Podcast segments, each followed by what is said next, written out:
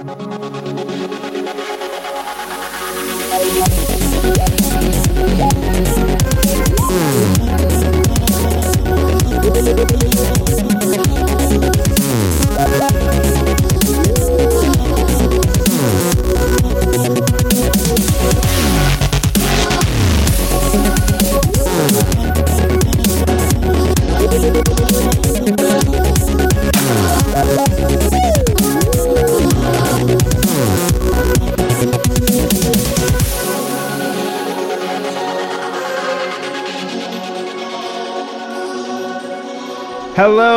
And welcome to Open Mind UFO Radio. I am your host, Alejandro Rojas, and I am joined this week by Mr. Martin Willis. Hello, sir.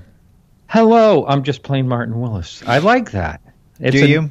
It's a new look for me. Yeah, usually, uh, for listeners who not, might not be aware, I give Martin a nickname. Uh, today I did not for unknown reasons, but uh, the nicknames I give Martin are for unknown reasons as well. They just kind of come out, and uh, and we'll have a new one next week. well, I think today's nickname is fitting. Actually, just blank. Yeah, blank, blank. slate.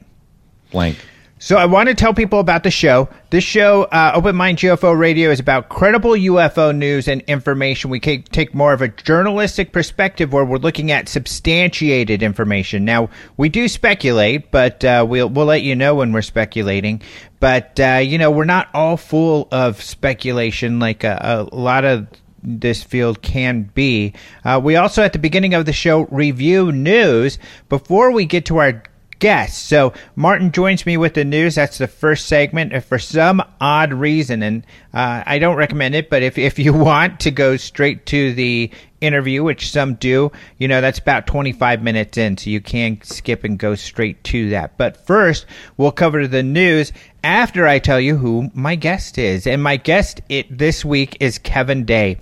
And uh, course, we've been talking a lot about this Pentagon UFO project and the New York Times story, and I've been interviewing, you know, Leslie Kean, who helped write the story, and, and all of these people related to it, but I have not yet spoken to one of the witnesses to the case that kind of came out with this Pentagon UFO news, this 2004 Nimitz UFO encounter. So this is my first time interviewing one of the witnesses. Uh, Kevin Day was a radar operator on the USS Princeton, so he is the guy who essentially vectored in. Uh, Commander David Fravor, who was the F 18 pilot, to go check out this uh, UFO essentially. And so we'll talk to Kevin about that. He's a great guest. And uh, what was also really cool, Martin, you'll like probably find this interesting is uh, first of all, of course, the Navy news announcing that they're going to be coming up with UFO protocols, or that they did, was a big deal to him. But he also has a lot of really positive things to say about To the Stars and their involvement with that, and his, uh, and in, in, particular, Lou Elizondo and his relations with them, which I think is important because, of course, I've got this upcoming interview with Lou in a few weeks, and I'll, I'll update you all on that. But it's also important because people keep calling into question uh, Lou Elizondo's integrity, and uh, which is to me, and I want to hear your honest opinion, Martin, which is to me a little bit curious because I don't think Lou Elizondo's conduct at all has has really raised uh, any reason for question. And in fact, as time go- has gone on, uh, all of the things he said, have, for the most part, have been verified. So I don't know. Do you have any skepticism towards towards Elizondo? Not nothing really. You know, after meeting him and and, and speaking with him face to face, I I don't I don't have any feeling. I I think what has happened or partially what has happened here is there's been some times where the UFO community has felt burnt before. Um, you know, Bill Moore case going way back to the 1980s, and um, you know, like the uh, Roswell slides, and you know, I mean, there's there's so many times yeah. what we've gotten our hopes up, you know, in the field, and only to be crushed. And I think, um, I think, but not you and that, I. You and I are very bright to pat ourselves on the back we typically don't fall for it. Like the the Roswell slides, you and I right off the bat were like, oh yeah, major eye roll. You know, yeah. We didn't really fall for that. Although, you know, certainly uh, to your point, every time there's this big, supposedly, oh, big UFO announcement, it never happens. But it's now happening.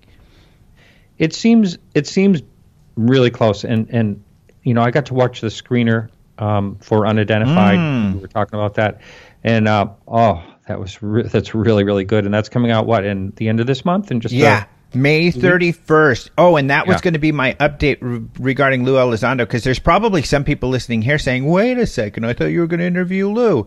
And I have been teasing you guys, and Lou's been teasing me, but it's not necessarily his fault. In a way, maybe. but uh, essentially, you know, he didn't realize when you're part of a TV program, especially when you're the main character, uh, they kind of uh, get to dictate, you know, uh, when you do interviews. So, you know, when I talked to him a month or so ago, and he's like, "Yeah, it's time to do an interview. Let's do an interview." And then he was like, "Well, I've got to check with them, so I'm sure they'll let me do it next week." You know, he didn't get a hard date. Now we do have a hard date, so I'll be interviewing him the weekend after the show launches. So the show will be after Ancient Aliens on May 31st.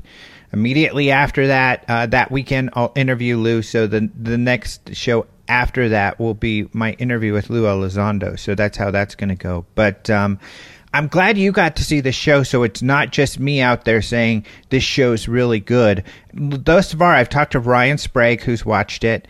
I haven't really talked to MJ a whole lot about his opinions. Maybe if you have, you, you could share that. But uh, everybody I've talked to so far that have seen it thinks it's really good, and I think it is too. Well, I got to say, it's probably the best thing I've watched on TV Wow. um, in regards to UFOs. It was really that good. Wow.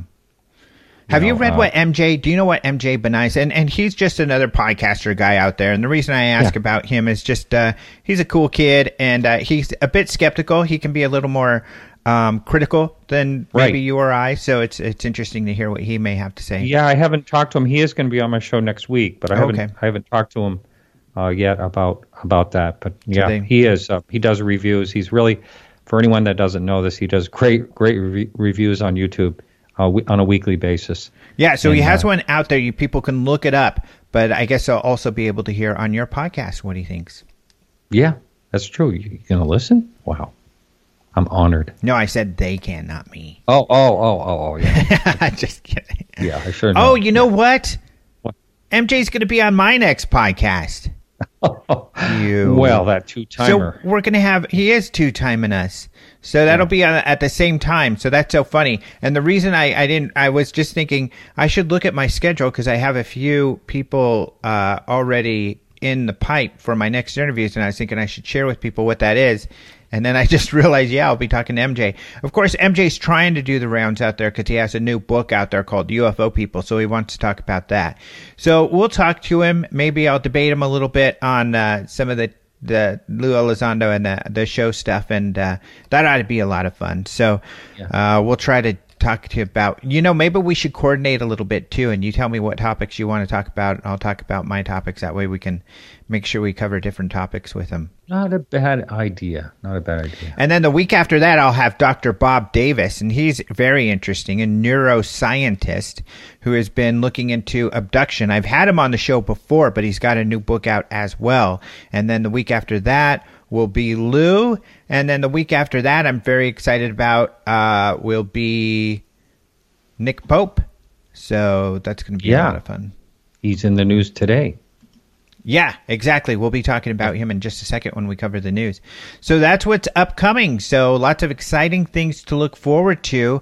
But I guess let's go ahead and get into the news.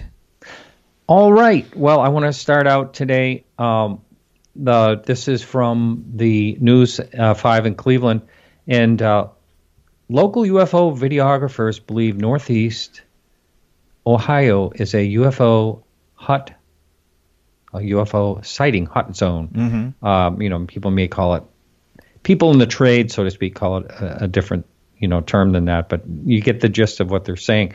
So anyway, there on this uh, website, you can check it out. There's a about a three minute and forty second video that shows all these different videographers that have, you know, pieced together their their sighting films, and there's some really good video on there. Um, there's a number of uh, V formation, you know, triangle.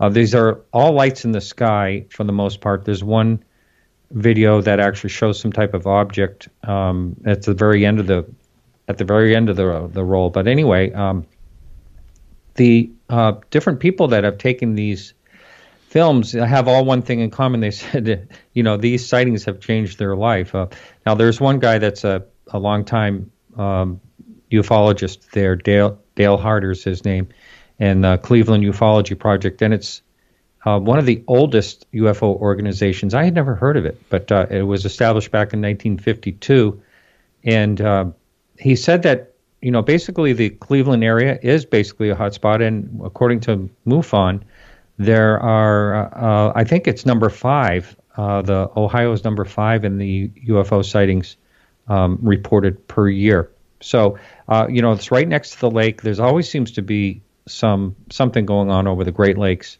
and uh, that's where some of these um, objects seem to, you know, be generated from. Like I don't know exactly out of the lake or just over the lake or, or what.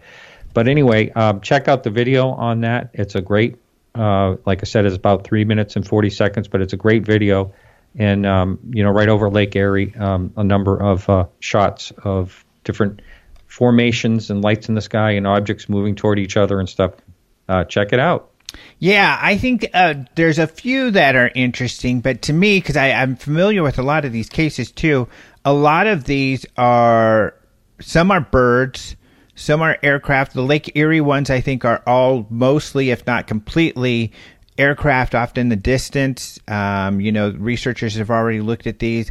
A lot of these are reflections, and uh, there's another story I have listed here. Of course, everybody can find these headlines at openminds.tv. And uh, you had looked at this one too. This, uh, I think this was a, yeah, flying saucer UFO filmed in Glasgow City Center. Terrible video. but uh, because what happens, and this is this confuses people a lot, but it's it's demonstrated very well in this this video on the Daily yeah. Record, which is another link I have there. Because I'm I'm mostly linking. I want people to know what's going on in the mainstream media. What is the mainstream media covering on UFOs? And a lot of times they're covering things that you know they're not as as uh, savvy about. You know, really analyzing. So you see this light flickering, very bright light, and every time the bright light lights up, you see uh, this this what appears to be an object on the other side of the screen uh, in the picture. But what that is is it's a reflection. Yeah, um, it's exact timing too. Yeah, exact timing. So it's obvious. But a lot of these pictures in this uh, video from um, the Ohio, Northeast Ohio, are the same thing. A lot of these you see, like, uh, you know, these really bright objects just off screen or just barely uh, there or or you know in on the screen. And what happens when your, your camera and you can do this at night and this happens so much is if you try to film a bright light it's going to have a reflection in your camera.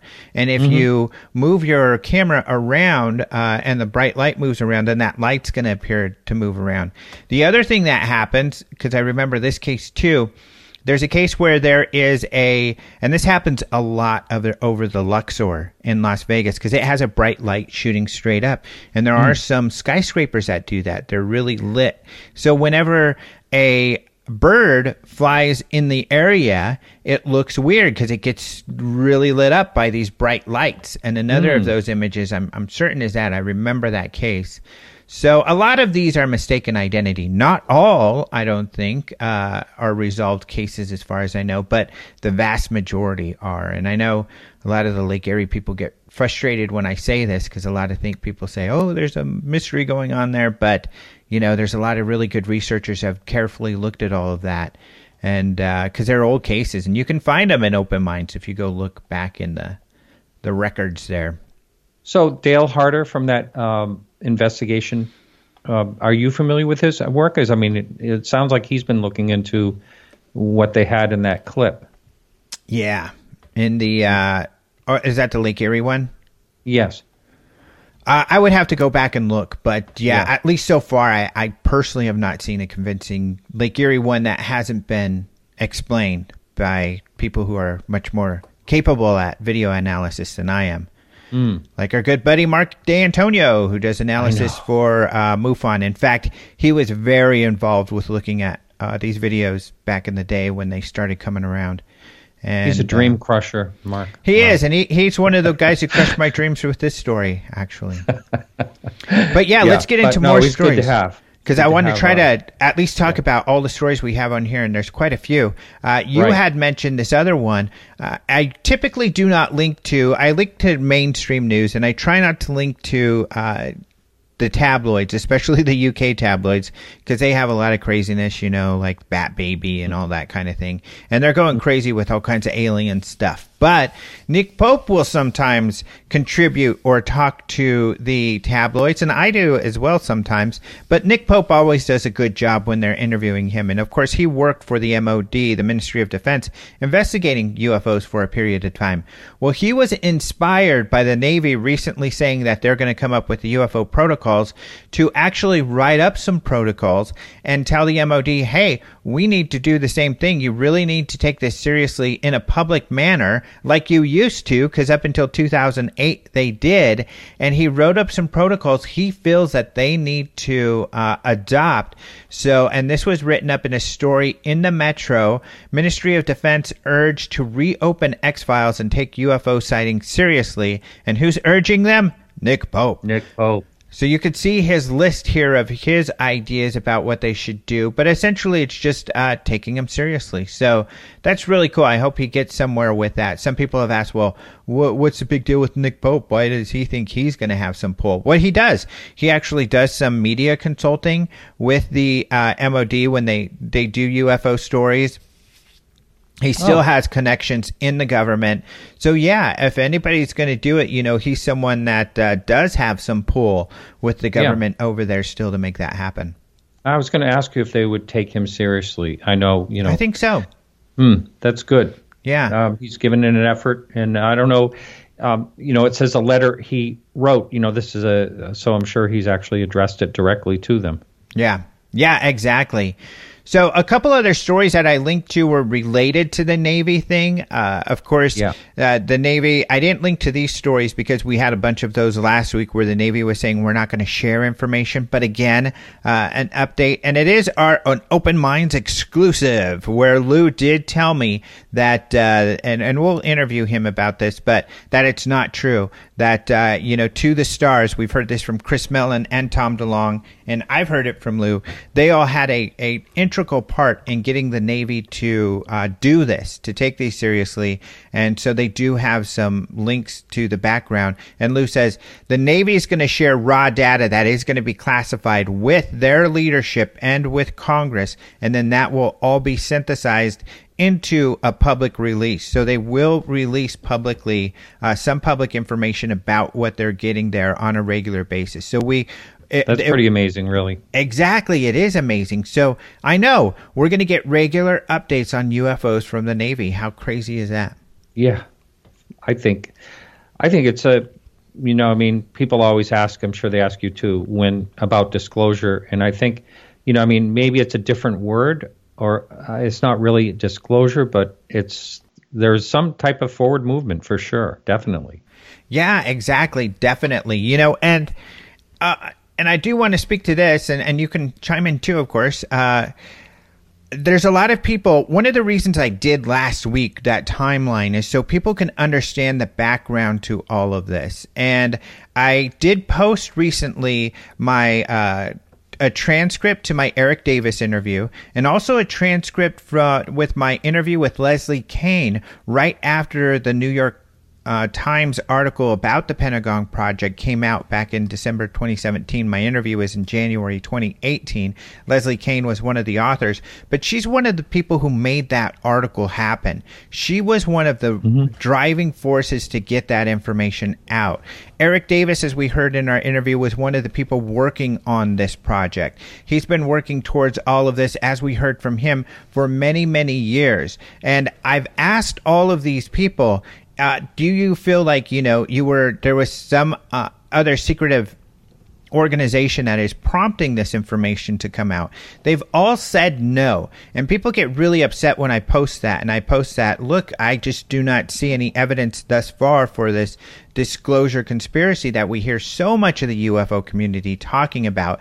There are UFO guys doing lectures about this. What's surprising is, especially when I talk to Leslie about it, she's shocked. And you can hear this. We talk about this in that interview why are all these people making this stuff up without even talking to her about it? And mm. uh, and so I've talked to all of them, and I just don't see it. What we see are the efforts of people like Lou, Tom DeLonge, Leslie Kean, Eric Davis, Bob Bigelow, for years working towards legitimizing this topic and now being met with success. So uh, when people are saying, "Oh, the media is controlled," and you know the media planted these stories, the media didn't plant these stories. We can hear from Leslie Kean. She made that happen all on her own. She's got an entire history of being involved with this field. So mm-hmm. um, I just think, you know, we need to give credit where credit's due. And maybe it's frustrating. Maybe you want to see some sort of cabal or you want to believe, like the X Files poster. But uh, what we have to do is follow the data and the facts. And the data and the facts, at least thus far, are not, you know, sh- proving that to be the case or showing that. Um, so you can go read mm-hmm. those. But here's what also is, is around the story that is really cool is that uh, you do have some other things happening. So the next two links that I have are from We Are the Mighty, which is a military website, and they're writing about the title is UFOs, Aliens, and the Navy. Oh my! Oh my! But they don't make fun of it in the story. They're like, wow, you know, UFOs are finally being taken seriously by the military. The next story I, I, posted is from the St. Louis Post Dispatch. We posted a story from them last week, but this is a, a, a letter from a reader, uh, and it's titled Reporting of UFOs is Serious, Not Science Fiction. And essentially, this reader is saying, Hey, way to go, St. Louis Post Dispatch, for taking this seriously because this is a serious topic, and, you know, most people make fun of it, and it's cool that you're taking it seriously. Yeah, I read that. That's really good. That yeah. was a good one. Mm hmm. So, other stories uh, out there. There's an article that I posted from the Breeze, and it turns out it was written by a, a student. And uh, again, you know, I'm posting mainstream headlines, and uh, so we can see what the mainstream says about all this stuff. But this was not a very well researched article. It's called Fact or Fiction Area 51, and it's oh, yeah. talking about Area 51, but it talks about how the Pentagon, you know, the New York Times verified that UFO research is going on at Area 51. No, that's not true at all. The Pentagon is not in Area 51. The research was going on at the Pentagon, not Area 51. Interesting enough, though, and I want to note if you ever talked to Chris Mellon about this, Chris Mellon has talked about actually visiting Area 51. Yeah. Yes, he did. He did talk about that on the interview I had with him. Mm-hmm. Do you remember? I'm pretty sure. Um, I think he said there was um, basically he was saying there was nothing to. Now this is going back, I think, a couple of years where I interviewed him, but I think he was basically saying there was really nothing to, or he did ask someone. There was really nothing to any of uh, crash, you know, saucers being there or, or alien bodies and all that. Mm-hmm. Uh, I don't know if that's a, the exact question. I'm just paraphrasing what I remember, but I really, you know, I'd have to re-listen actually to under, understand. But I do remember him talking about Area 51. Mm-hmm. Right, yeah, because he's been there. Uh, Steve Justice, of course, who's in the program Unidentified and one of the TTSA members, worked for Skunk Works, so of course he's been there. Uh, but then again, Eric Davis, I don't know if he's been there. I think maybe he said he had. But uh, what's interesting is some people might say, wait, Eric Davis said there are crash retrieval programs. But remember what he said is he heard from someone who heard from someone. So mm-hmm. he didn't say he knows directly. And uh, this does get to something else because people have called this out. But, you know, not all of the To the Stars people have the same opinion about stuff. Obviously, Tom has some more wild ideas than a lot of the other guys. So Otherwise, mm-hmm. there are some really cool historical stories here. There's a story about Tom DeLonge and what he's up to. So lots of great headlines. But we're already out of time, buddy. Aren't we? Wow, that went fast. It does. It always wow. flies, doesn't it? Yes, it does. Well, thank you, Mr. Martin Willis of Podcast UFO, for joining us with the news. No, you're very welcome, as always. So let's go ahead and talk to our guest this week, Kevin Day. That'll come out uh, right after the break. So stay tuned. You're listening to Open Minds UFO Radio.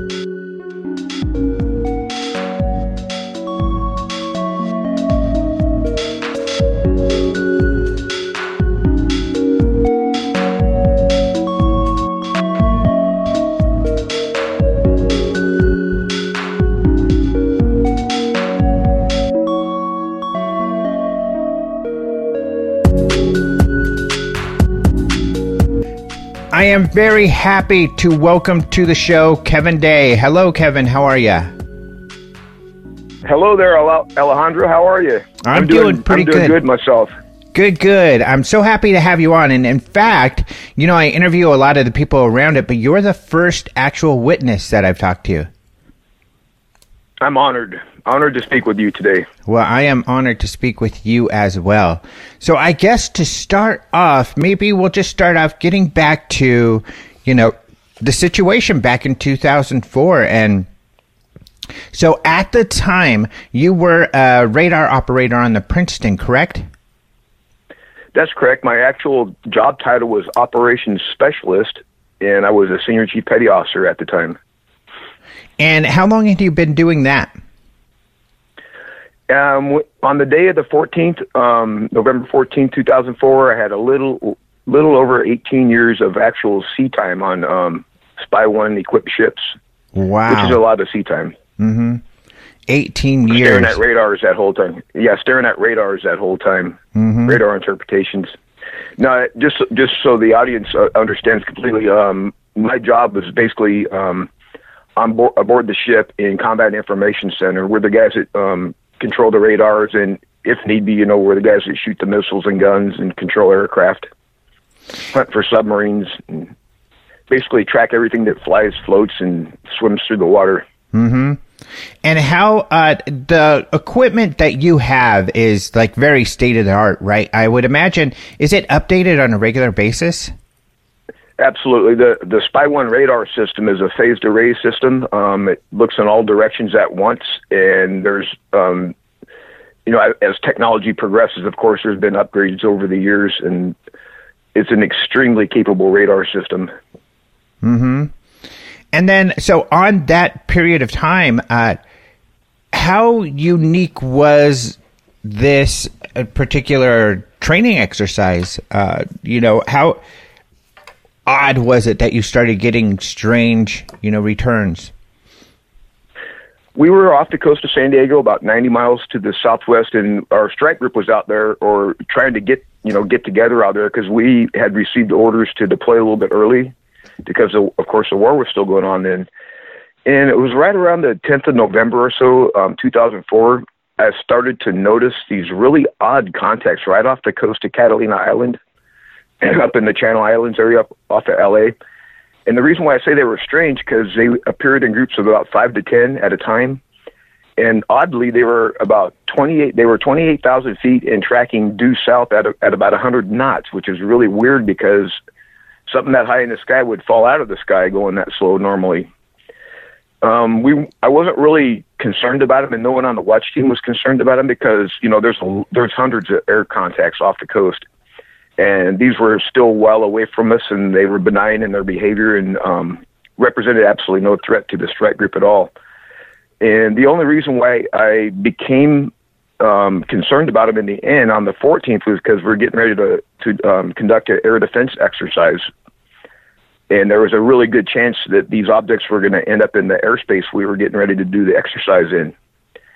And so when Cap Smith came down to combat CSE, and I approached him. I said, "You know what, sir? Um, we've been watching these contacts, or I don't. They're not any threat that I can tell, but I am concerned about safety of flight. I think I highly recommend we go up, intercept one of these things, and, and just see what they are. Because if we don't, and we launch all the aircraft off the Nimitz, USS Nimitz, um, and there's an error incident, someone's going to ask why the hell we were so incurious about it." And he said, "Yeah, you know, you're, you're right, Senior Chief. Go ahead and intercept it."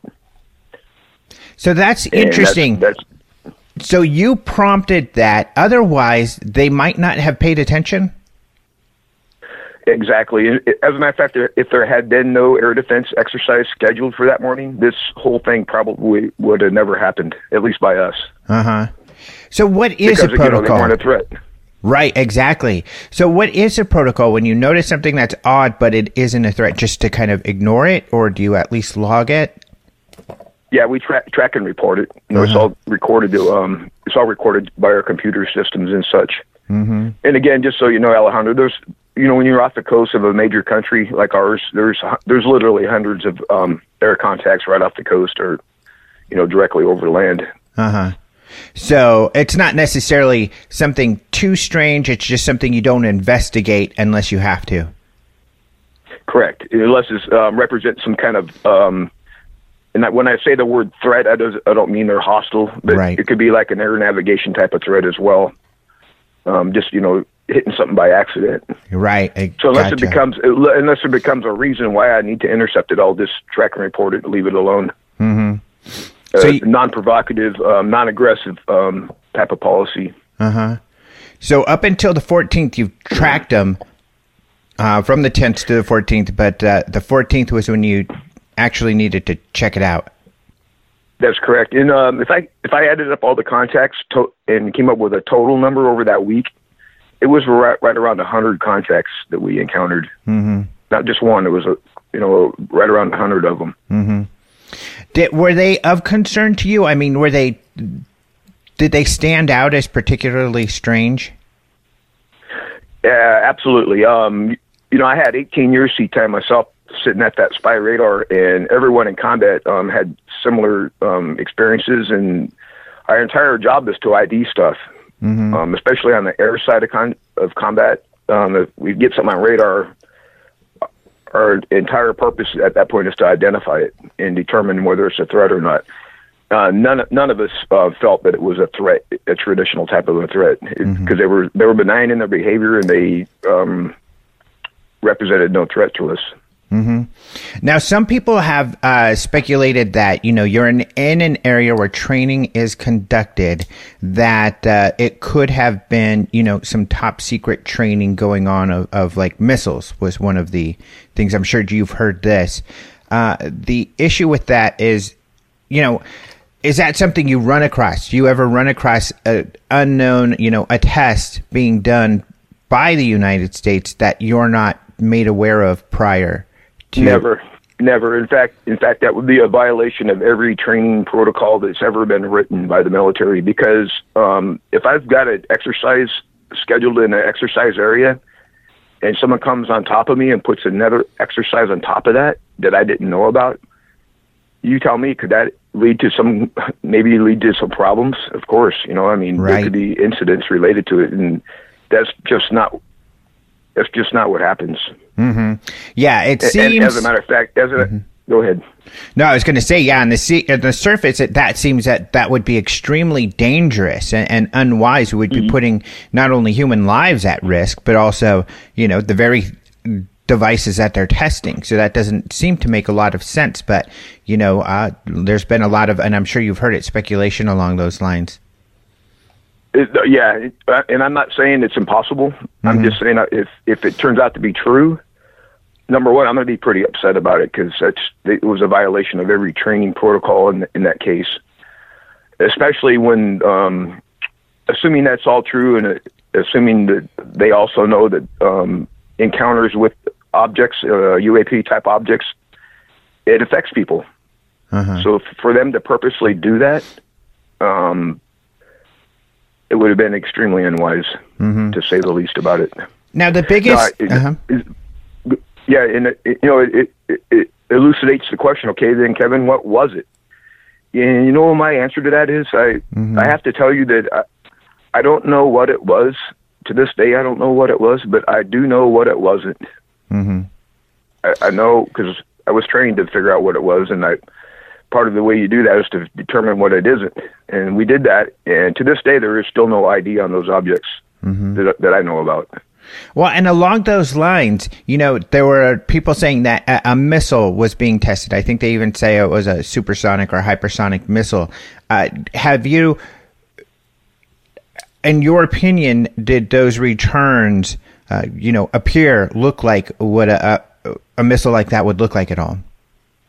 In no way, shape, or form. Mm-hmm. I mean, a missile. Um, presumably, you're talking about one missile. I know we've we had over you know right around hundred contacts, mm-hmm. and just the flight pro- just the flight profile alone. There's there's no way that it was a missile. Right, because one of the things you said you noted, uh, and and you know, in the incident you talked about earlier on, how you noted them going very slow. Anything going that slow would fall out of the sky. Uh, you also had said at times that you saw them hover, and of course, missiles don't really hover or fly slowly. No, they don't. Not real well. Mm-hmm. So so yeah, so you have this mystery on the 14th. You you talk to the captain. They scramble, or at least they didn't scramble. I guess they they you had you all uh, zero in some of the guys to go take a look. Yeah, they, uh, we were getting ready to um, getting ready for the the start of the air defense exercise. We call it an ADEX. And so um, the, Nimitz started, USS Nimitz started launching aircraft, and we, you know, aircraft's coming up. They're doing their functional flight checks to make sure all their systems are up and operating. And um, the ADEX was scheduled to start, you know, in a, just a, a, short time later. Uh, and it just happened to be Fast Eagle flight that came up first, and it was Commander Fravor and his wingman um, and that just happened to be the um, aircraft that I took control of, and I just vectored them to the closest uh, object in the sky, and that's when it all happened. It was pretty boring intercept. Actually, he went about 30 miles to get in the same piece of sky as it, and as soon as he got to the merge merge plot position, which basically is two objects in the sky in the same vertical piece of sky, Mm-hmm. And when I look at that, when I look at that presentation on my two-dimensional um, presentation, it look, now it looks like one object. They uh-huh. merged together. Well, as soon as he got to that point, we had his um, comms and uh, external comms and the overhead speaker and combat. All of a sudden, we hear, "Oh my God! Oh my God! I'm engaged! I'm engaged!" Um, just pooping his pants, basically, like total, total, total shock, total shock. Uh-huh. And on radar, I, I watched this object. It went from 28,000 feet down to the surface of the ocean. I found out the very next day it was in 0.78 seconds, less than a second. It made that transition. Mm-hmm. Um, no sonic booms. Um, so he, no, he's very curious now. So of course he leaves, he leaves his wingman up at altitude. He wants to go down and take a look at it.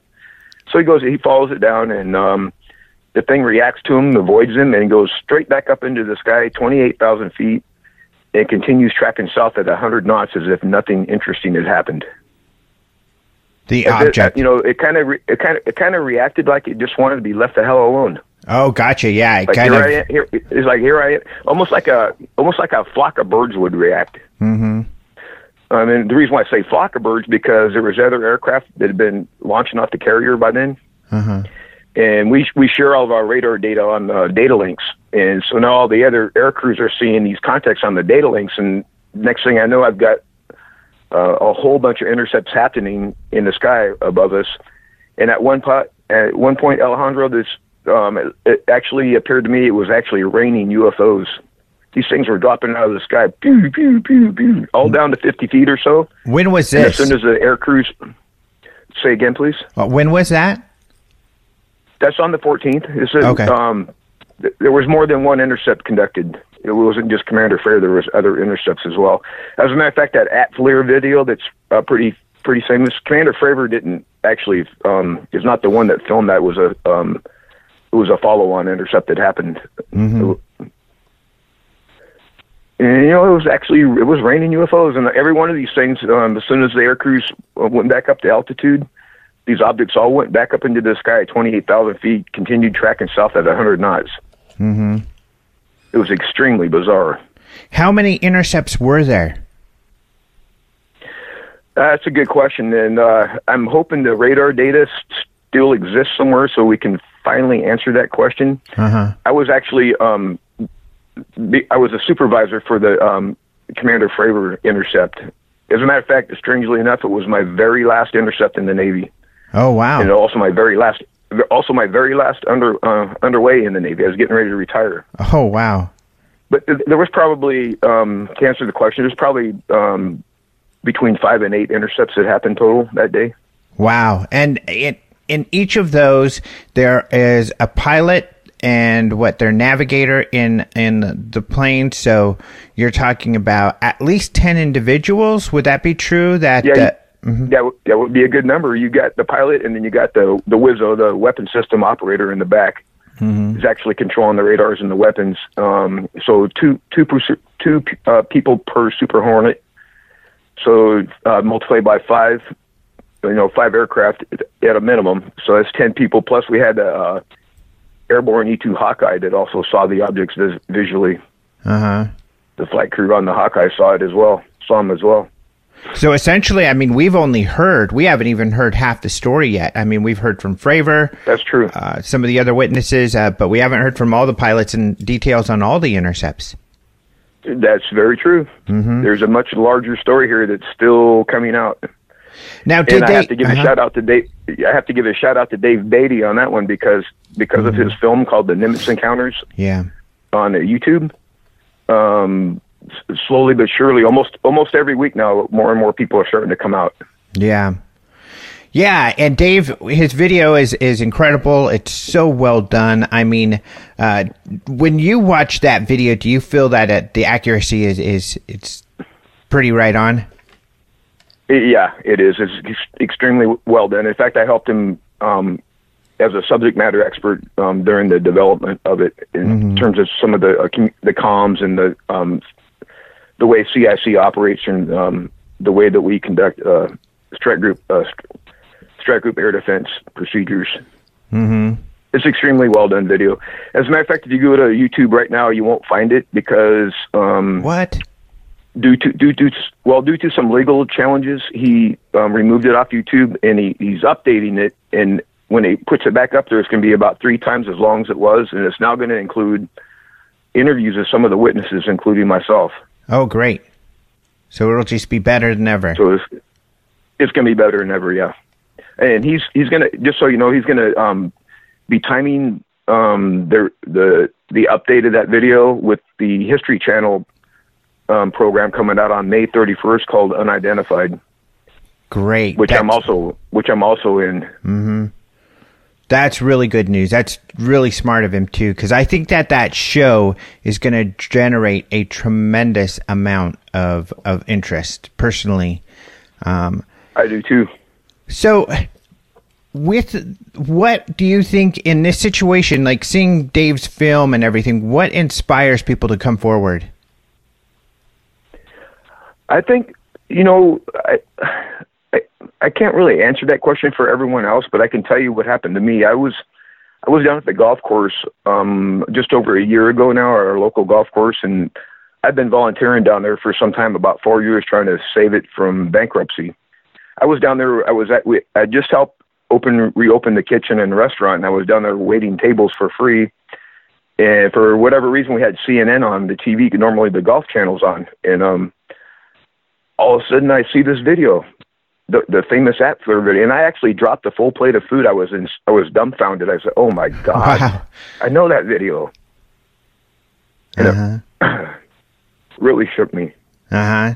And, and so, when you saw that video, what when you saw the video, did you I- also? I, I, Uh-huh. I, I, I instantly knew what I had to do. I, I knew instantly that I had to come out and support Commander Fravor mm-hmm. because that was my intercept. Right. Amazing. So, getting back to that intercept, uh, or at least that day, uh, you know, you heard that excitement in Fravor's voice. You said when he said, uh, you know, he was engaged with it. Was that a unique experience? I mean, do you do you ever hear? Uh, it sounds like you're familiar with Fravor, but is it is it often you hear pilots get excited like that over something like this? Uh, no, um, no, no, no, no. It's it's usually more um, protocol based and comms brevity based. He he you could you could hear the true astonishment in his voice and shock. Mm-hmm. Now, there's another FLIR video out there you've probably seen in that group that was released in the three, and uh, the pilots are kind of cussing. They're really excited. You know, they're able to track the object The and like, woohoo! Yeah, the gimbal video that was uh off the coast of Virginia, I believe, um, in 2015.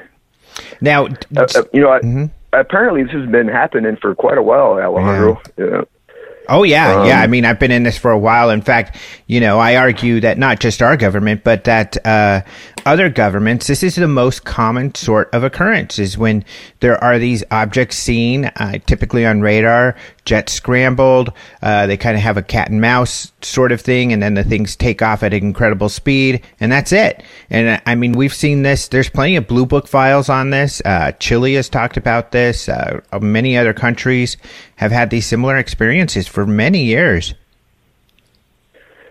Yeah, and that was actually part of my concern and part of the reason. I, and I knew when when I saw this thing on CNN, I knew instantly what I had to do, and and I knew instantly what my concerns were too, because I don't think these things are a threat in the traditional in the traditional way. But let's imagine mm-hmm. what happened to us out there. Let's imagine. Let's just imagine that same scenario happened off the coast of Iran, for example, when I really did have missiles on the rails you know, it could have turned out a lot differently than it did that day.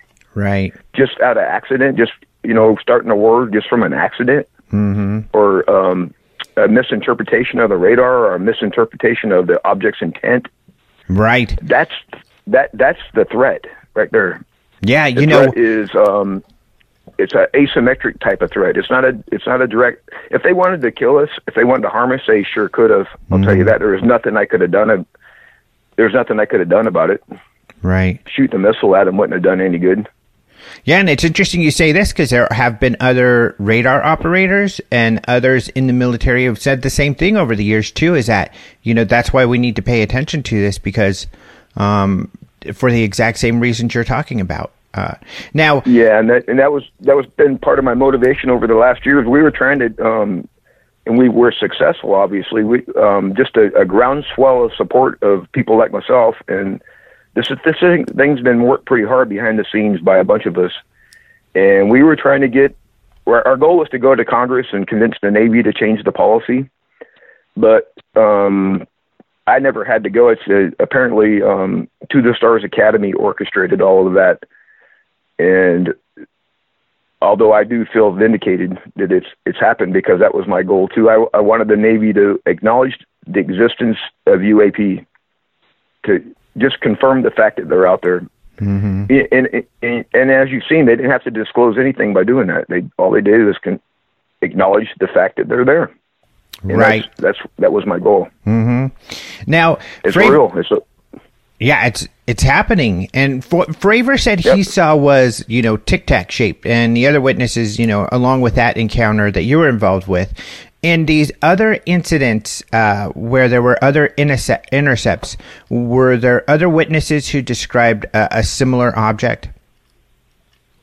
Oh, absolutely. Um, on the the Nimitz event, you know, all the all the pilots described the, the pilots that did see him all as far as I know, I've all described it the same way. Mm-hmm. And in fact, um, when we got back to um, got back to San Diego uh, uh, shortly after we were done at sea there, we had a little symposium there at Naval uh, 32nd Street Naval Station, and I talked to Commander Fravor, and that's the first time I heard the word tic tac. He that's even back in 2004. That's how he was describing those objects. Mm-hmm.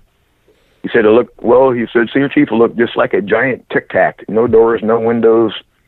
no um, airfoils, no exhaust. Um, just if you can imagine a giant white tic tac, that's exactly what what it looked like. Wow, yeah, that's so incredible. Now, uh, I guess we're almost out of time for this first segment. So what I'll do is let's go ahead and we'll go to break and then we'll come back and we'll talk some more about this. But yeah, the time flies because I do want to talk more about, you know, how important uh, this is that the Navy's acknowledging that this is real, and uh, kind of like you said, you said you felt vindicated. Okay. Yeah, so we'll talk about that in just a second. Uh, so, those of you listening on a radio station, you're going to hear some commercials. For the rest of you listening to the podcast, you'll hear a short musical interlude, and then we will be back with this great interview. I'm having such a fun time talking to Kevin Day here, one of the uh, witnesses at the 2004 Nimitz encounter, which, as he mentioned, will be featured on this unidentified television show on the History Channel. And I've seen at least the first episode, and it is really, really good. I really liked it. I think it's going to be really shocking to people to see the credibility. Uh, I don't, there's no television show that has brought together this level of uh, credible people uh, to talk about this topic. So it's really exciting. So we'll be back in just a second. Hang tight.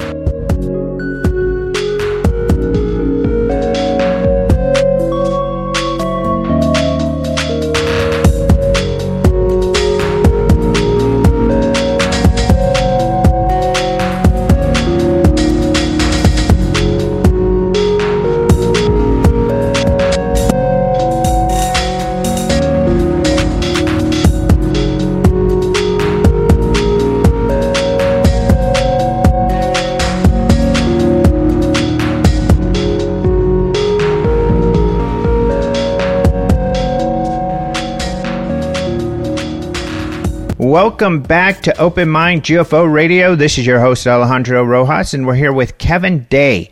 So, Kevin, you know, uh, one of the things in the leaked Nimitz report that uh, had come out, uh, I'm assuming you've seen that report. George Knapp had leaked it? George Knapp, yeah, George Knapp um, made us all aware of it. Mm-hmm.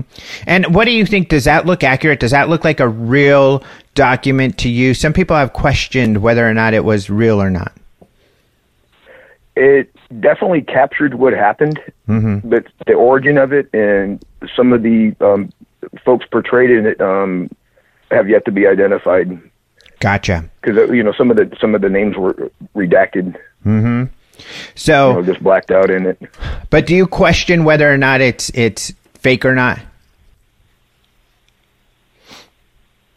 Uh, it, it didn't it didn't appear to me to, to be fake. Okay. But I, I actually don't know. Okay. One of the sections the, in well, it. The, weird, the weird thing, the weird thing mm-hmm. about it, Alejandro, is you know after this happened, there's I've since learned that apparently some of the crew members on um, both the Princeton and the Nimitz had to sign non-disclosure agreements, and some people were told not to talk about this. Mm-hmm. But I I never had to sign anything, and I was never told not to talk about anything Okay. So the fact that there was a paper done on it kind of surprised me. Right. Um, that was probably the surprising part on it. I just had figured it was forgotten about. Mm-hmm. Now, one of the things that that document describes is a level of ridicule. You know that there were some uh, guys, you know, wearing some aluminum hats, you know, who debriefed the, the pilots and and it really concerned the pilots and others, you know, that, that they were people were making fun of it. Did you see that? Uh, did that really happen? Did you recognize that? I I know for a fact it happened over on the USS Nimitz, but that did not happen on the Princeton. No one was clowning us. Um,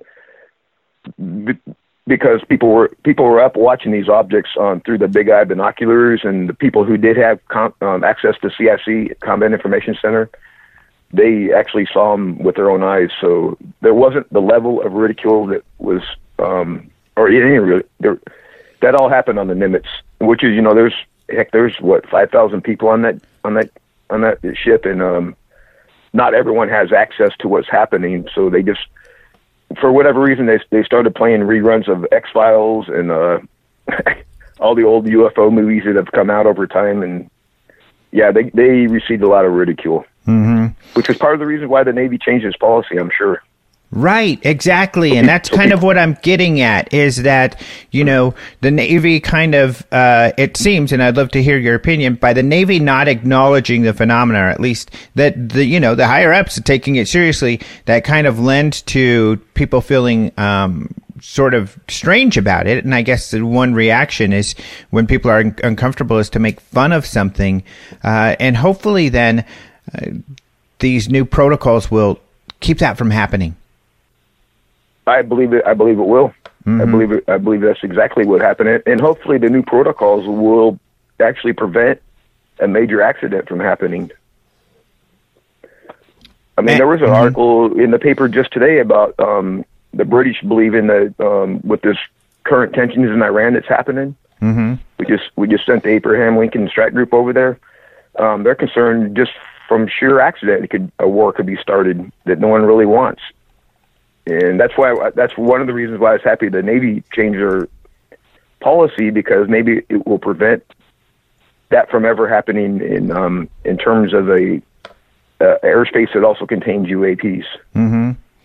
How did you feel like being a part of this? Uh, did you ever? Well, I guess you retired soon after, but did you ever feel embarrassed or made fun of, or did you feel not supported by the Navy uh, when this all occurred? Uh, no, not by the Navy. Well, you know, I I uh, transferred to um, Naval Air Air Pac right across uh, the bay there in San Diego, over on Coronado Island, and I did two years there and I, you know, I tried to talk to people about this and tell people about it. But um, at the time, no one really. I, I got the sense no one really believed me, and you know how how could they really? Yeah. You know, they weren't there. They didn't see it. So I, I went ahead and retired, and it. Um, I started having these really um, disturbing dreams all of a sudden, out, out of the blue too, like eschatological type dreams, like end of the world type disaster dreams. Really? Now the dreams themselves didn't. The dreams themselves didn't really bug me. Everyone has nightmares but the, remember them the next day did because it started to create a lot of anxiety. I started to experience acute anxiety, and I was, you know, this whole time I was still attempting to tell, you know, like close friends and family members about what happened.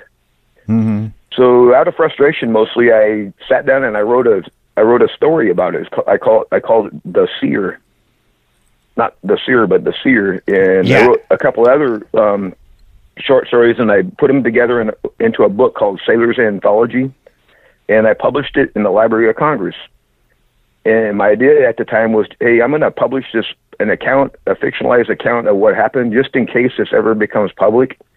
That my book here can provide some contemporaneous evidence that this really did indeed happen. Mm-hmm. And you know what, Alejandro? That's exactly what's happened. Yeah. My, my book is now considered evidence. And how do people get that? Is that book publicly available? Yeah, you can Google uh, Sailor's Anthology, Book One, and it's right there. I forget the name of the um, the hosting company, but you can download it for free. And Okay. I'll I- I'll also send you a copy of it, and you can post it. Okay, great. Thank you. Yeah, because P- uh, it's a PDF PDF uh, PDF form. okay, great. Yeah, I found it here, which is really cool. So that's such a great service for you. I mean, I would even say you might want to get it printed and uh, um, sell them just so you can uh, recoup a little yeah, there you know. you. And on that note, I'm on that note, I'm actually writing a new book. Um, Okay. Kind of gets into my career, my my career in uh, the Tic Tac encounter from A to Z, and also the effects this thing has had on me personally post encounter is all going to be in my new book. mm-hmm. Yeah. I've been working on it for a while. Well, that's really cool that There's you're a much sharing it that larger way. there's a, there's a much larger story here than Mm-hmm. people have heard so far. So, and and what do you feel that that larger st- story kind of entails? Um, how it's affected everyone. Mm-hmm. um, uh, I, I have to I have to presume that I wasn't the only one affected by this that was there and witnessed it. Um, you know, and then this this whole thing is what we're talking about now is all has been known for some time. Um, Jacques Vallée and Dr. Eric Davis they did a paper um, some time ago. I forgot the the year they did it, but it's called the um, incommensurability of high strangeness. And basically, what that paper does, it's a it's a basically a blueprint for conducting field research on um, unknown air phenomenon, uh, UAP, UFOs, and part of the um, part of the effects on humans that's been noted for decades now is there's physiological effects on people, and there's also mental effects on people just from just from encountering these things. And that's an interesting. I mean, it, for you, for instance, I, I know when I kind of way back in the day, kind of really, I don't even know what it was, but I do remember the feeling of where when I really kind of uh, surrendered to the idea that there could be something out there we don't know what it is coming here, and it was impactful. Uh, I could change. I could almost feel my brain bending, uh, you know, uh, and, and changes going on in my thought processes. Is is that kind of how you felt? Did it change your worldview? Yeah, and you know when I, I um, retired in 2008, and I started to I got a really good job with a defense contractor, and but I started to have started having personal problems in my life. Um, mm-hmm. Started with the dreams, and just one thing led to another. My work started to suffer. But for me, I never related it back to the Tic Tac incident at all. I thought I was just having trouble transitioning back into becoming a civilian, and maybe I was having some um, some type of psychosis or maybe even PTSD. And that's actually when I actually did go to the VA. That's what I was diagnosed with. Um, uh, they call it a complex case of PTSD. Mm-hmm. Um, in fact, I didn't even I didn't even suspect that my issues were um, in the changes in me physically and mentally, which were quite profound. I didn't relate it back to the Tic Tac incident until I was visited in 2015 by a couple of spooks at my house that left me enough hints, which were later confirmed by Lou Elizondo last summer. That yeah, they came to see you, Kevin, because of the Tic Tac, and they were trying to um, determine whether or not you were still sane. mm-hmm. I started laughing because one of the things that uh, Shakate, was one of the guy's names, um, he told me, said, Kevin, right before he left, he said, Kevin, you are incredibly important to what's about to happen. Hmm. And that's the last thing he ever said to me. And he was right. I bet, you know, I wasn't, this, none of this made sense until sometime later.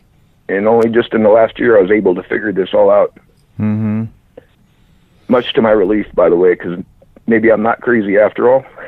right. Entirely, entirely normal. In fact. Yeah. In fact, it, it could be, uh, you know, in a way, you're just ahead of the curve. You are more aware of uh, kind of our our state of reality than than others. Yeah, I, I don't think it was an accident that this thing happened when and how it did. Mm-hmm. These things were these whatever this whatever this phenomenon is, Alejandro. Not only is it real, but they're these objects are also aware, they are intelligent, and they seem to be prescient as well. Mm-hmm. One of the things that happened during Commander Fravor's intercept is um, we have a, a, a point in the sky that's called a combat air patrol station, and basically it's just a loiter point in the sky for air crews until we give them a vector to go look at something. They just kind of hang out in that spot. Right. Well, this object um, was about 40 miles away or so, and this object disappeared right in front of him and re and instantly reappeared at his cap station. Mm-hmm. Now, how in the hell did that thing know where his cap station was? It's a classified point in the sky that no one knows about. Had they already been at the cap, or were they going there later? They hadn't been there yet. Hmm. No, because they we um, we took them. They were just due south of the carrier, and I uh, vectored them about forty miles away to the object. Mm-hmm. And they hadn't they hadn't gone to their cap station yet. Mm-hmm. In fact, no one had. This object was the first one to go there. Who knows where the cap is? Uh, do they have it plugged into their systems at all at, at that point? Yeah, yeah. It's all it's it's in their displays on board the aircraft, and also it's in our message traffic. When we do a, a big exercise, we'll of course publish a message, and all of those points will so, be um, listed in the message traffic, which is secret message traffic. Mm-hmm. So presumably, if these objects had access to our secret message traffic, they would have known where it was. Right.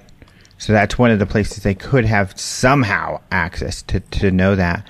But it is, I mean, out of all the places in the, you know, over where you are, a coincidental. There could be a lot more prosaic explanation than other than they're pressing it. I, I acknowledge that. Yes. Mm-hmm.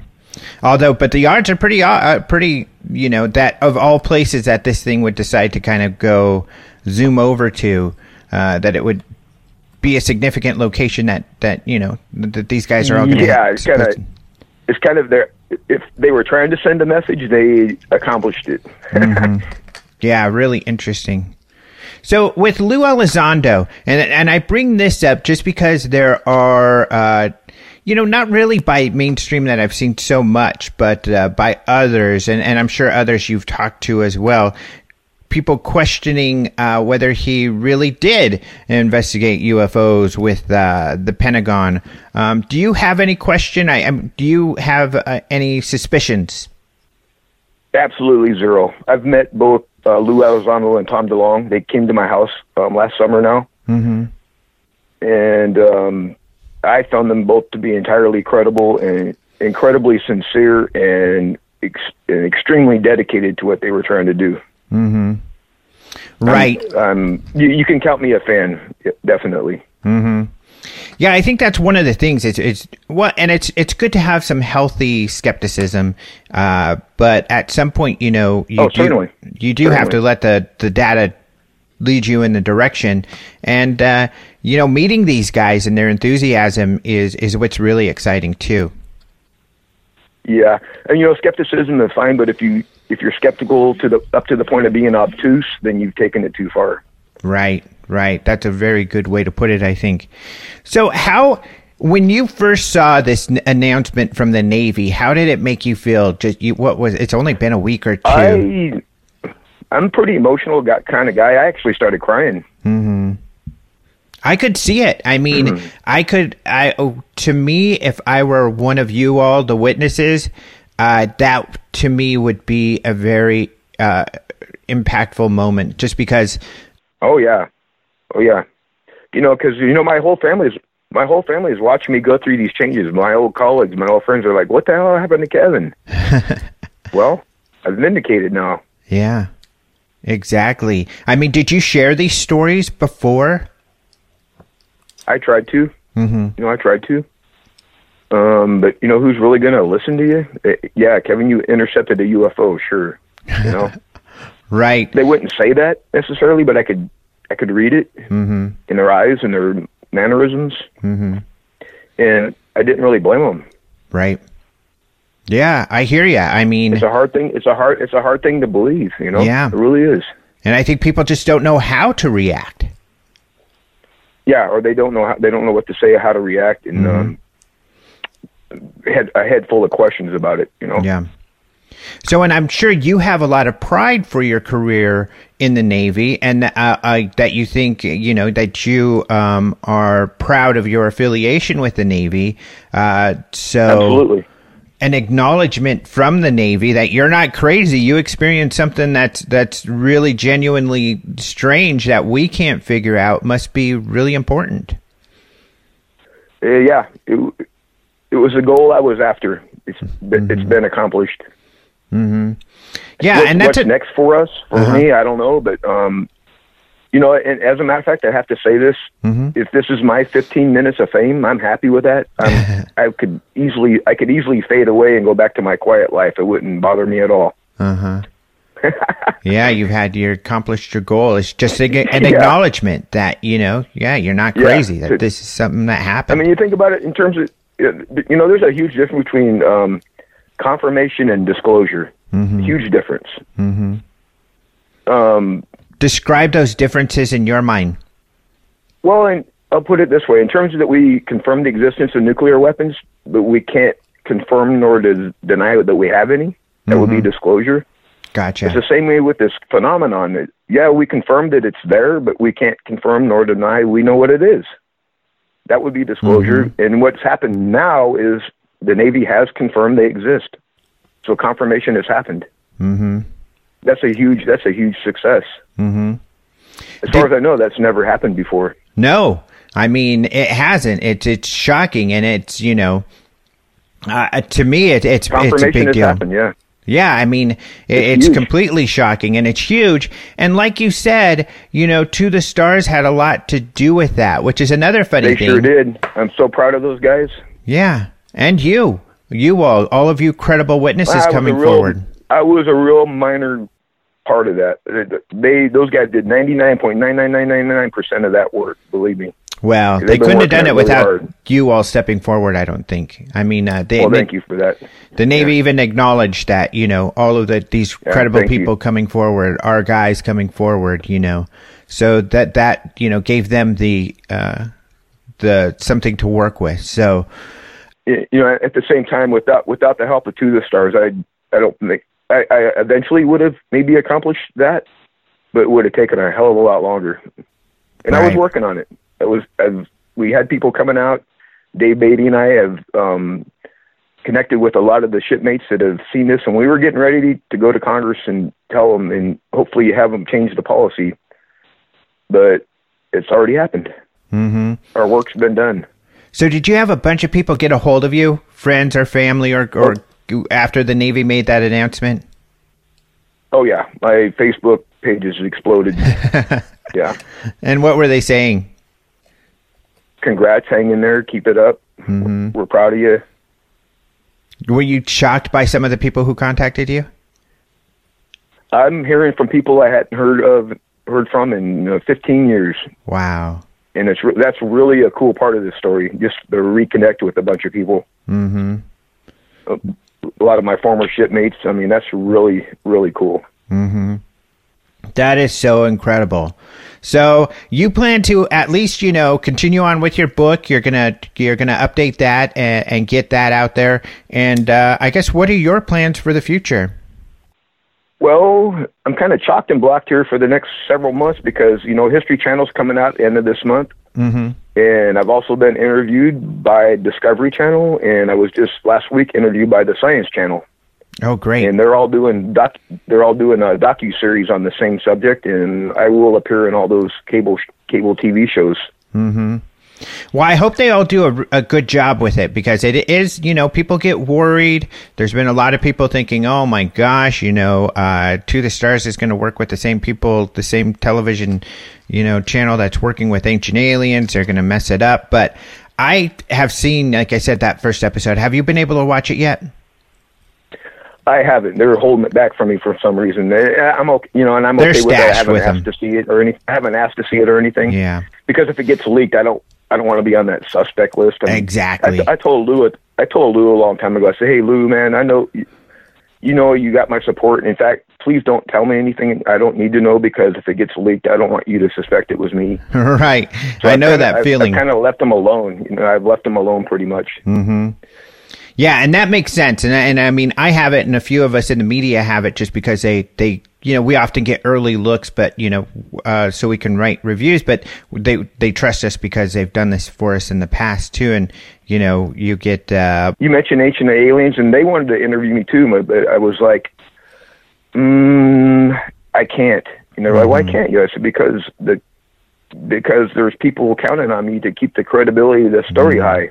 Yeah and I don't want to associate the story with anything that's really that's um questionable. I mean, there's been some shows on Ancient Aliens are they're really really highly speculative, mm-hmm. and I, I I just wanted to stay away from that. I didn't want to um do anything to damage the credibility of this story mm-hmm. whatsoever. That makes sense. And uh, I think some people question, well, then why are you talking to these other people? But uh, I personally don't feel that uh, this History Channel show, at least from this first episode that comes out, it's going to damage the credibility. I think it's going to do the opposite when you have people like I do too. Yeah, Chris Mellon and too. and Lou Elizondo, you know, championing this thing, and then the high credibility of all of you witnesses. It's uh, it's a really exciting yeah, time. Some other uh, other witnesses that have come out that are on that show. I've heard that haven't come out. Public. This will be their first uh, their first public appearance, I guess. Right. Right. You could probably confirm that, but um, yeah, there's. I've I've had a lot of people that have seen it tell me it's incredibly well done. Yeah. And yeah. I hope it's true because. Yeah, I hope it's true. it is. I think that they that they'll do you proud. I, I think it's great. So, and uh, I was worried, but you know what? Thank you so much for joining the show. We're pretty much out of time, but also, you know, Dang thank it. you for for having the uh, courage to come forward because not everybody does, especially in your position. Most don't. And uh, I personally, you know, from looking at all of this material, sure, there was Chris and Lou and others behind the scene because they knew who to talk to. But uh, if it wasn't for you witnesses that, uh, you know, willing to step forward, that they could say, hey, look, here's the guys who were involved. Here's what they've told us. This is the real deal, you know. Uh, and I know you get the sense, too, and, and I believe this through looking at this, the, the history that when the Air Force or the Navy poo poo UFO stories, uh, there's a lot of uh, talk in the background. They don't like, you know, not backing up their people. And uh, I think there's some pride involved here where, you know, we're going to back our guys. If our guys uh, have a strange do too. experience, we're going to we're going to look Yep. into this and take them seriously. And The Navy's think a great or Navy is a great organization. Mhm. Yep, they do definitely care about their people. I'll tell you that. So it's just wonderful to see this new kind of movement to taking this stuff seriously, and I think it's going to lead to some important stuff. And we all have to come here, right? I mean, we all have to, as a as a society, accept that uh, it's okay to look into stuff that we don't that might be a little strange to us to to figure out, you know, more about uh, our world, the world we live in. It's happening, whether the world wants it or not. It's it's happening now. Mm-hmm. Cat's out of the bag on this. Yeah, yeah, exactly. Well, thank you so much for coming on the show. We'll definitely have to talk to you again in the future. My honor. And I can't wait to meet you in person. Yeah, let's do this again after some more news breaks, and it's about to. There's been I've been interviewed by a, na- a major newspaper, um, and I won't even hint who it was, but it's Uh-huh. yeah. There's a, there's a lot of stuff happening. All right. It's all about to happen, uh, or people are about to find out about it. Put it that way. That is awesome. Good to hear. I know it's a it's a really exciting time. Thank you, sir. Thank you. You have a great one, and thank you again so much for coming on. All right. Aloha. Thank you so much to Kevin Day for joining us on the show. You know, there was a question I wanted to ask him, and others have. Of course, you know, he's done quite a few interviews, but, uh, and others have talked about this, but uh, he did say that the radar, CEC, and comms, the communications recordings from that whole event uh, there at the Nimitz were confiscated. So someone came on board and took those away. So that is sort of interesting. So even though I talk about, you know, we don't have evidence of this major conspiracy kind of pulling the strings behind the events that are occurring, uh, we do have evidence that somebody's collecting information. We don't know who exactly, but people are collecting information on these topics. And remember that Lou Elizondo has told us that the Pentagon program that he was a part of still exists today. So that organization is still ongoing, and that there are other organizations. So who knows where, what, who, and when. Uh, we also have to remember often these things get very siloed. Of course, we've learned this from John Alexander as well. So it doesn't mean that all these organizations share information with each other. The other thing to remember is that, uh, you know, Elizondo, even though this program's going on, he says that he doesn't even know what the new name of the program. They changed their name from ATIP to something else. So there are people collecting information. Hopefully, like Lewis told us before, they will be sharing that information publicly in the future, at least what they can share that isn't classified. So we'll see what's going on. Like Kevin says, we have an interesting future ahead of us in all of this information. So I've got links below to the books and the information that Kevin talked about if you want to check some of that stuff out. And uh, keep an eye out for Unidentified. It's a really good show that starts on uh, May 31st. So, and like I said, we'll have Lou soon after that first show to uh, talk on the air. Also, I want to say congratulations to David Marler. Some of you saw uh, that I posted some pictures in my social media. That's where I was this weekend in Albuquerque for David Marler's wedding. David Marler is the guy who wrote the book about triangular UFOs. Uh, really cool guy. Uh, we've talked about him recently as well because he's been in the news and he was also uh, talked out here at Phoenix MUFON fairly regularly or recently. But uh, always check him out. He's definitely a very credible place or credible reference for information on this topic. Otherwise, the International UFO Congress, of course, is coming up. We've got tickets uh, that are posted. Tickets are out there, so check that out. Until July 31st, you'll get discounted prices. You'll see the early bird specials, essentially. So go to UFOCongress.com to see that.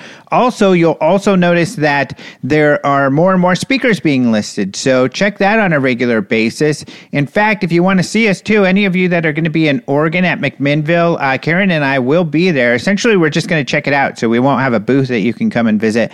But keep an eye out for us and say hello. And uh, you can probably see us hanging out with some of our buddies like Jeremy Corbell and George Knapp. So that's going to be a lot of fun. I haven't been there before to that, but people say it's always a lot of fun. So we're excited to check that out this weekend. So hopefully we'll see some of you there. Um, also, finally, my Patreon. So, of course, I've been asking you all to go to my Patreon and become a member. You know, you can do so for as little as a buck a month. And many, many of you have been doing that. So, thank you all so, so much for that. In fact, I'll look it up and I'll say hey to some of you. Uh, who have joined recently, but uh, there are some posts there that uh, are exclusive for you all. So only you all can see that. And in fact, I posted on there a t shirt that I have from Roswell last year. And this is a giveaway. So I'm going to do this. I have to be careful with the wording on Patreon. So essentially, what I'll do is I'll put up a featured item that uh, you only the patrons can see. And what that featured item is really is a giveaway. So if you like it, you know, if it's the right size, for instance, this is a large t-shirt. If you wear a large and you like the t-shirt, make a comment in that Patreon patron thing, and uh, then uh, those in a couple days, I'll choose a winner from everybody who says, "Hey, I like that, I want it," and uh, so I'll send that to you. And I'll continue to do this on a regular basis. I have more T-shirts, and I got more cool stuff that I'll be giving away uh, over the next few weeks and months, and I'll probably continue to get cool stuff. So I'll always continue to give stuff away. But that's just a thank you to all of the patrons who are helping me out here. And of course, some of you might say, "Hey, man, why don't you give give it away to everybody? Well, it's easy to become a patron. Just go over to the Patreon site, become a patron for as little as a buck a month, and you'll be in the loop. Not only that, I'm sharing cool audio and video from the different cool stuff that we do. So you can be sure that I will be sharing some cool stuff from this weekend at the McMinnville, McManagus, I think that's what it's called, McManamus, something like that, uh, Oregon UFO Festival. Otherwise, I want to thank Caleb Hanks for the opening and close music. I want to thank uh, Systematics for the bumper music. And I want to thank Martin Willis of Podcast UFO for joining us with the news. And of course, as usual, I want to thank you for joining us once again. As I talked about earlier in the show, we've got some exciting interviews lined up. So, uh, we'll be talking to you next week. Until next time, adios, muchachos. Hello, this is a little added bonus that I'm adding on to the end of the show here. Uh, this is being recorded right before I post it uh, because uh, there is a big piece of news that just happened, which is that my good friend and the patriarch of ufology, Stanton Friedman, uh, passed away today. It's a very sad day.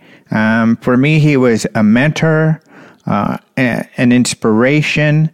Um, of course, if you've listened to my podcast over the years, uh, and I debated about some things, but what was wonderful about Stanton is that he loved to debate. He really, when we I first started sharing that, you know, um, I had a different perspective than his on things like the MJ12 documents. You know, he was excited. Well, let's debate about it. Let's talk about it. You know, he loved that. And he did what we try to do at the Open Minds UFO group, which is try to debate, or be open to various points of view and to debate uh, these things without, you know, being cruel to one another with st- while still respecting one another and I think that that is uh, very important, and uh, that that is a lesson that I hope we all can learn. Is that you know we all have different perspectives. Some of my best friends in this field, all of my best friends in this field, some of them I have you know slightly different views. Some of them I have greatly differing views, and that's okay. It doesn't mean we need to demonize or be cruel to one another. We can still talk about these things and debate the, our facts and points and respect each other for having different points of view, just like Stanton Friedman did. And uh, Friedman it was just uh, a wonderful person for so many reasons. Uh, I think we're just extremely we we were extremely lucky to have him. Uh, my sympathies go to his family uh, and his friends, uh, of which you know many of my regular guests are because we he's like you know almost like family. We see each other at so many of these different events and uh, spend time with one another, help one another, go through uh, hard times sometimes with one another. And uh, he'll just be greatly, greatly missed by myself. And I know, uh, you know, the entire community. And uh, we've lost a major leader. I'm wearing my Alan J. Hynek shirt, and uh, I never got to meet Dr. Alan J. Hynek, but I did get to spend a lot of time with uh, with Stanton Friedman, who is another legend in this field, and he'll be remembered that way. And uh, you know, I think at these times we just have to remember how lucky we were to have so much time with uh, you know these these people uh, who pass and and I wanted to make sure and make that note on this very sad but very special day of remembrance and uh, celebration of a wonderful person that uh, we were all very lucky to have.